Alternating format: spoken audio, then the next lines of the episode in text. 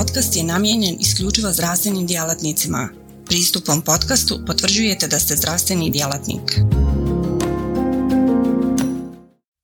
Portal cme.ba Portal za kontinuiranu medicinsku edukaciju.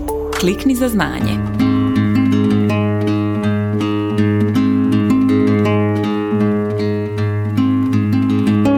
Dobrodošli u četvrti dio serije prezentacije Beskrni klinički postupci za liječenje kritične anemije i krvarenja.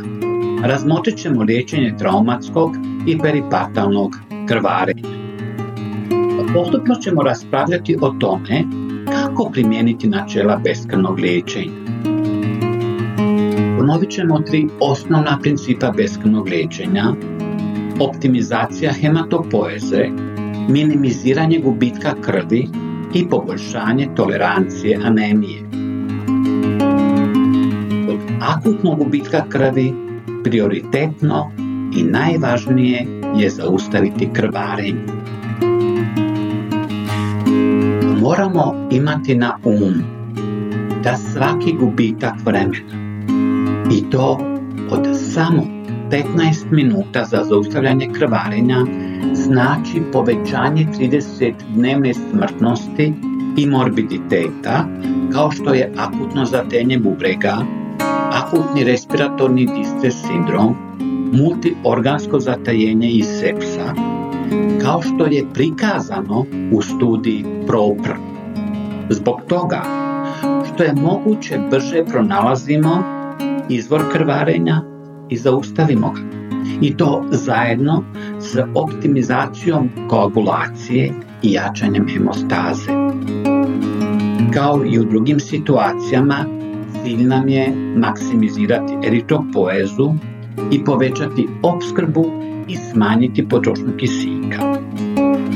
Čak i u slučajevima akutnog gubitka krvi koristit ćemo suradnju s drugim stručnjacima.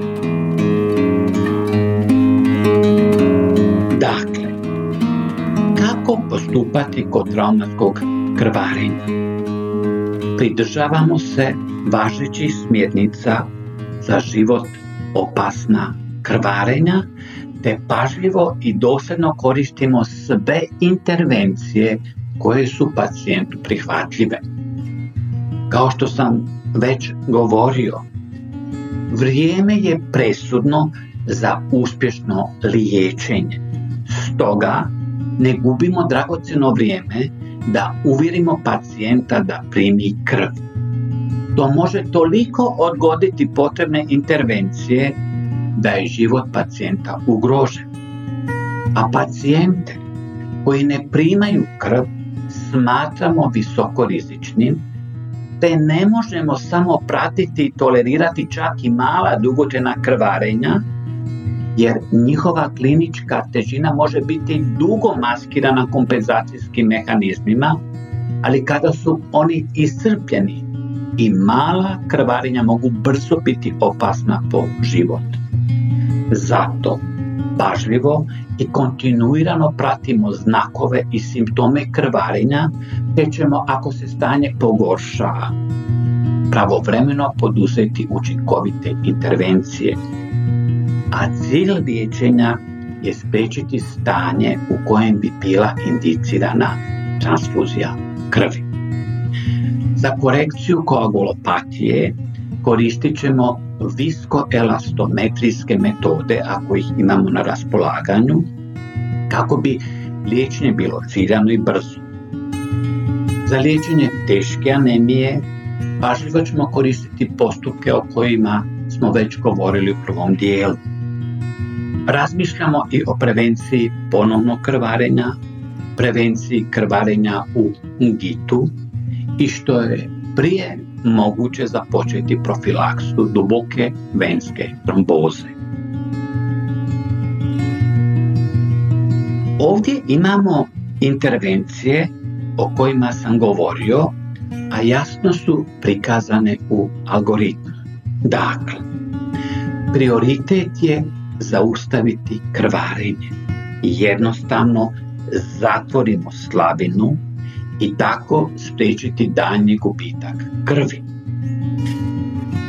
iskusan traumatolog odlučit će hoće li koristiti endosopske metode ili će surađivati s interventnim radiologom za angiografsku embolizaciju ili izravno pristupiti operaciji. To svakako ovisi o prirodi osljede, njezinoj težini, a i o iskustvu liječnika. Svakako je nužno koristiti cel sever ukoliko je dostupan. Smanjenje uzimanja krvi za laboratorijske pretrage i profilaksa krvarenja iz gita doprineće ograničavanju daljnjeg gubitka krvi. A u isto vrijeme korigiramo koagulopatiju i povećavamo proizvodnju eritocita kao što sam već i o tome govorio. Uz nastojanje da sačuvamo što je moguće više vlastite krvi pacijenta, pazimo i na pravilnu funkciju koagulacije, čemu sam govorio u drugom dijelu. Podsjećam da krećemo s postupcima koji su jednostavni, lako izvedivi i nisu skupi.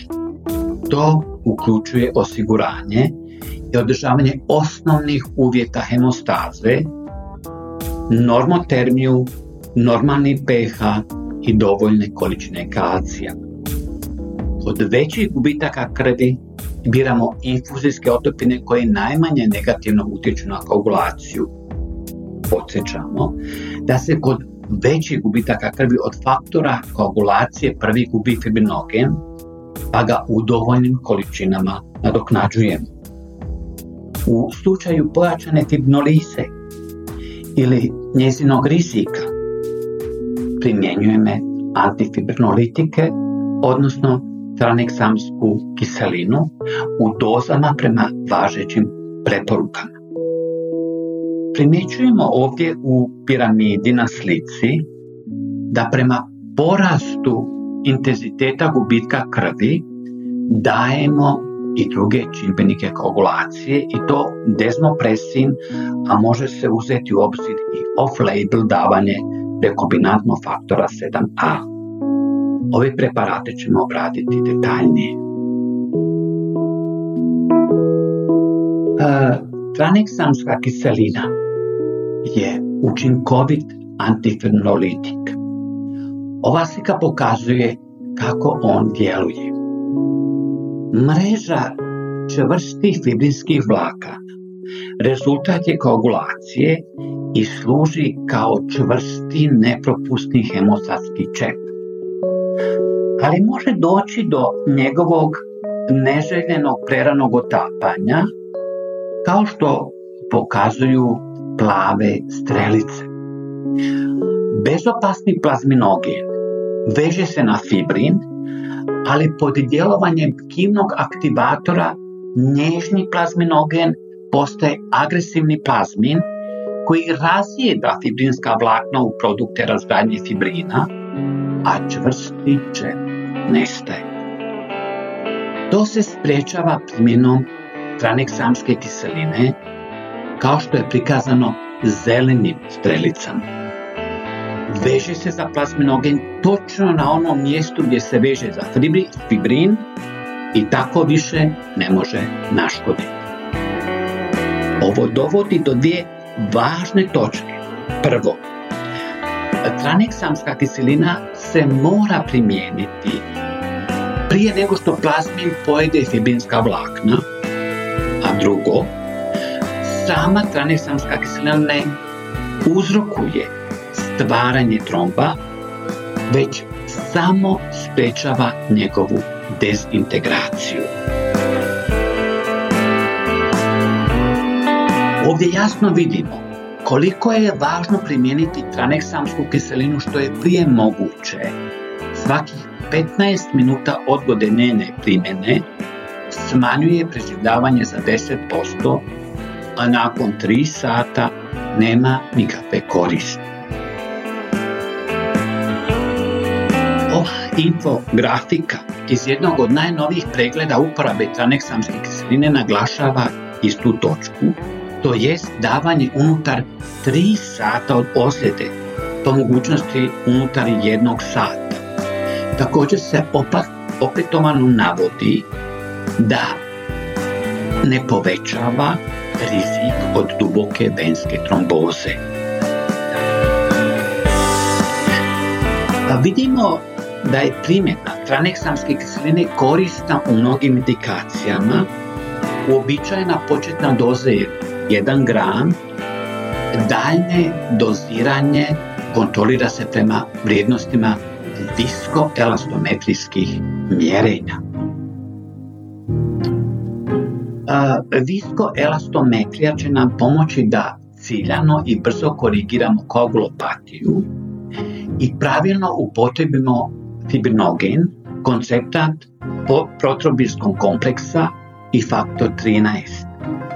Pratimo valjane preporuke, a i ovdje vidimo jedan od mogućih algoritama. E, rekombinantni faktor 7 ima svoje mjesto u optimizaciji koagulacije. Njegov najjači mehanizam djelovanja je broj 2 u ovom pregledu, to jest djelovanje na površini aktiviranih trombocita, pospješuje stvaranje trombina koji je neophodan za pretvodu fibrinogena u fibrin i time stvaranje hemostatskog čepa. E, primjena faktora 7a u traumi još uvijek nije propisana, no EMA je nedavno odobrila indikaciju za peripartalno krvarenje. Doza kod ozljede obično je 90 do 100 mikrograma po kilogramu tjelesne težine, a po potrebi je ponavljam. Za učinkovitost je potrebno osigurati normalan pH, odnosno izbjeći acidozu, a rekombinantni faktor 7a djeluje lokalno na mjestu ozlijeđene žile i ne aktivira sustavnu koagulaciju, pa nije dokazan povećan rizikom tromboembolije kod ozljede. A kako će nam pomoći desmopresin? Desmopresin povećava razinu faktora 8, von Willebrand faktora i jača adheziju trombocita, što je korisno u bolesnika s oštećenom funkcijom trombocita, odnosno kod bolesnika na antiagregacijskim lijekovima i kod uremije. Budući da privremeno povećava razinu aktivatora plazminogena, istodobno primjenjujemo traneksamsku kiselinu. Peripartalno krvarenje je vodeći uzrok smrtnosti trudnica u cijelom svijetu teško predvidljivo jer javlja se u 60% žena bez čimbenika rizika. Osobito je važno za to se dobro pripremiti kod pacijenata kojima se ne može dati krv te bi pacijentice trebale planirati porodu u ustanovama koje imaju iskustva s visokorizičnim trudnoćama i opremljene su za liječenje peripartalne hemoragije, PPH i drugih komplikacija. Na prvom pregledu u trudnoći žene bi trebale biti obaviještene o njihovom povećanom riziku od morbiditeta i mortaliteta povezanog s PPH, o postupcima za smanjenje rizika od PPH i dostupnim tretmanima, uključujući, na primjer, postporođenu histerektomiju. Čimbenik rizika koji se može učinkovito otkloniti je prenatalna anemija, koja se javlja kod oko 20% žena.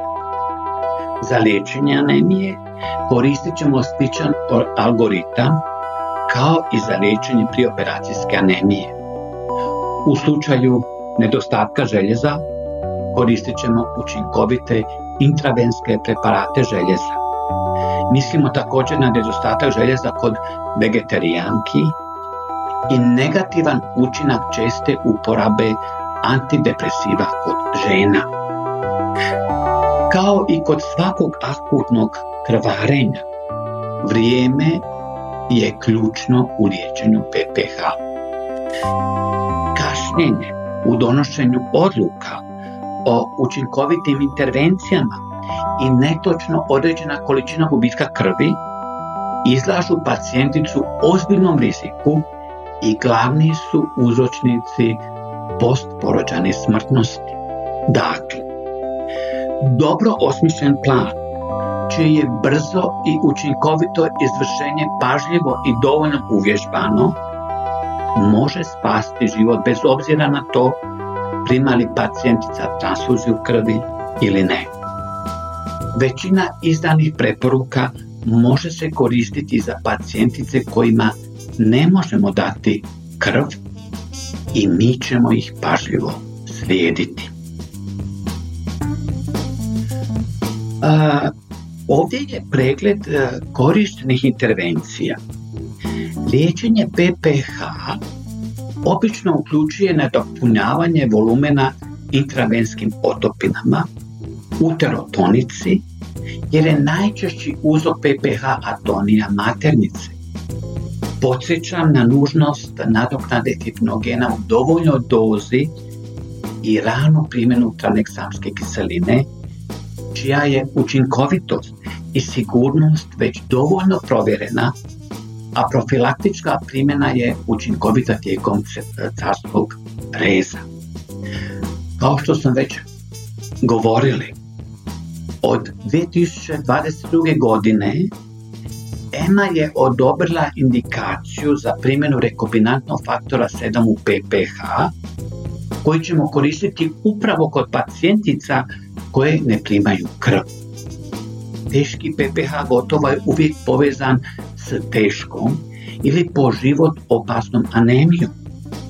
A nakon što se krvarenje zaustavi, fokus na ranu i snažno liječenje anemije je ključan za oporavak.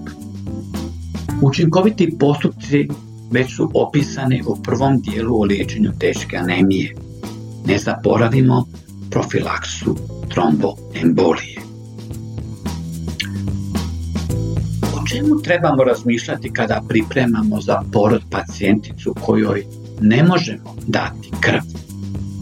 Na prvom pregledu u trudnoći žene bi trebale biti obaviještene o njihovom povećanom riziku i dostupnim tretmanima uključujući postporođajnu histerektomiju. Njihove komentare o zahvatima i preparatima koje su spremne prihvatiti pažljivo ćemo evidentirati te izraditi individualni plan prevencije i eventualnog liječenja krvarenja. Svakako smo oprezniji na simptome postporođenog krvarenja i brzo reagiramo na njih. Prioritet je brzo zaustavljanje krvarenja, zbog čega ćemo ranije i hitnije pristupiti operaciji. Stvar je svakako prosudbe obstetričara. Hoće li kiruška metoda biti postavljanje bakri balona, korištenje kompresijskog B linčava, embolizacija uterenih arterija od strane interventnog radiologa ili histerektomija za definitivno zaustavljanje krvarenja. To je dobro zapamtiti. Za uspješno beskrvno liječenje akutnog krvarenja prioritet je brzo zaustaviti krvarenje i ne gubiti dragocjeno vrijeme. Pažljivo ćemo koristiti sve dostupne i za pacijenta prihvatljive postupke iz važećih trenutnih preporuka kao što se jasno vidi ovdje na dijagramima. Nakon toga obraćamo pozornost na učinkovito liječenje anemije i dosljedno potporno liječenje. Na taj način pacijentima dajemo najbolje šanse za uspješan oporavak. E, što reći u zaključku o beskrnom liječenju? Kao što smo detaljno prikazali u ovoj četvorodjelnoj seriji, primjenom tri osnovna principa beskrvnog liječenja, optimizacije hematopoeze minimiziranje gubitka krvi i poboljšanje tolerancije anemije od strane multidisciplinarnog tima. Liječenje bez krvi bit će uspješno, a klinički rezultati više nego zadovoljavajući. Ova su načela realiziranje stavova koje podržava Svjetska zdravstvena organizacija. Dalje, vlastita krv još uvijek to najbolje što možemo imati u našim venama. Kada maksimiziramo vlastite resurse pacijenta, čuvamo krv koju ima i maksimalno iskoristimo, doprinosimo uspješnom liječenju svih pacijenata, a ne samo onih kojima ne možemo dati krv. Hvala na pozornosti. Uvjeren sam da će ove četiri video prezentacije o primjeni načela beskrvnog liječenja u svakodnevnoj kliničkoj praksi doprinijeti veliko zadovoljstvo nama liječnicima i dobrobit svim našim pacijentima.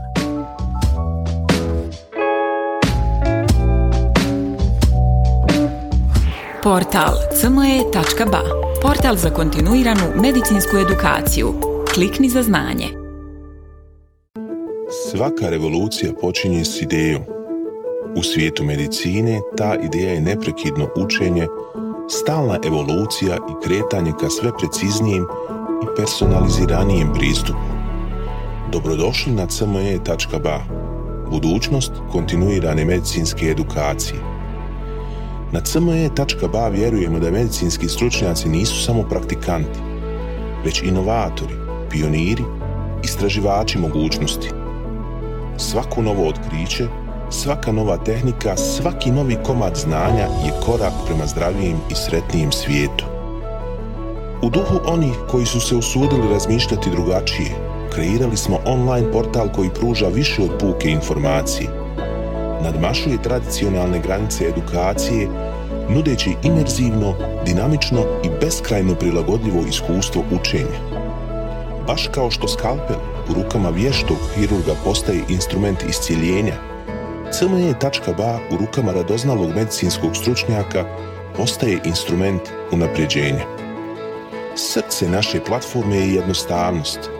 Razumijemo da je vaše vrijeme neprocjenjivo, da svaka sekunda može napraviti razliku.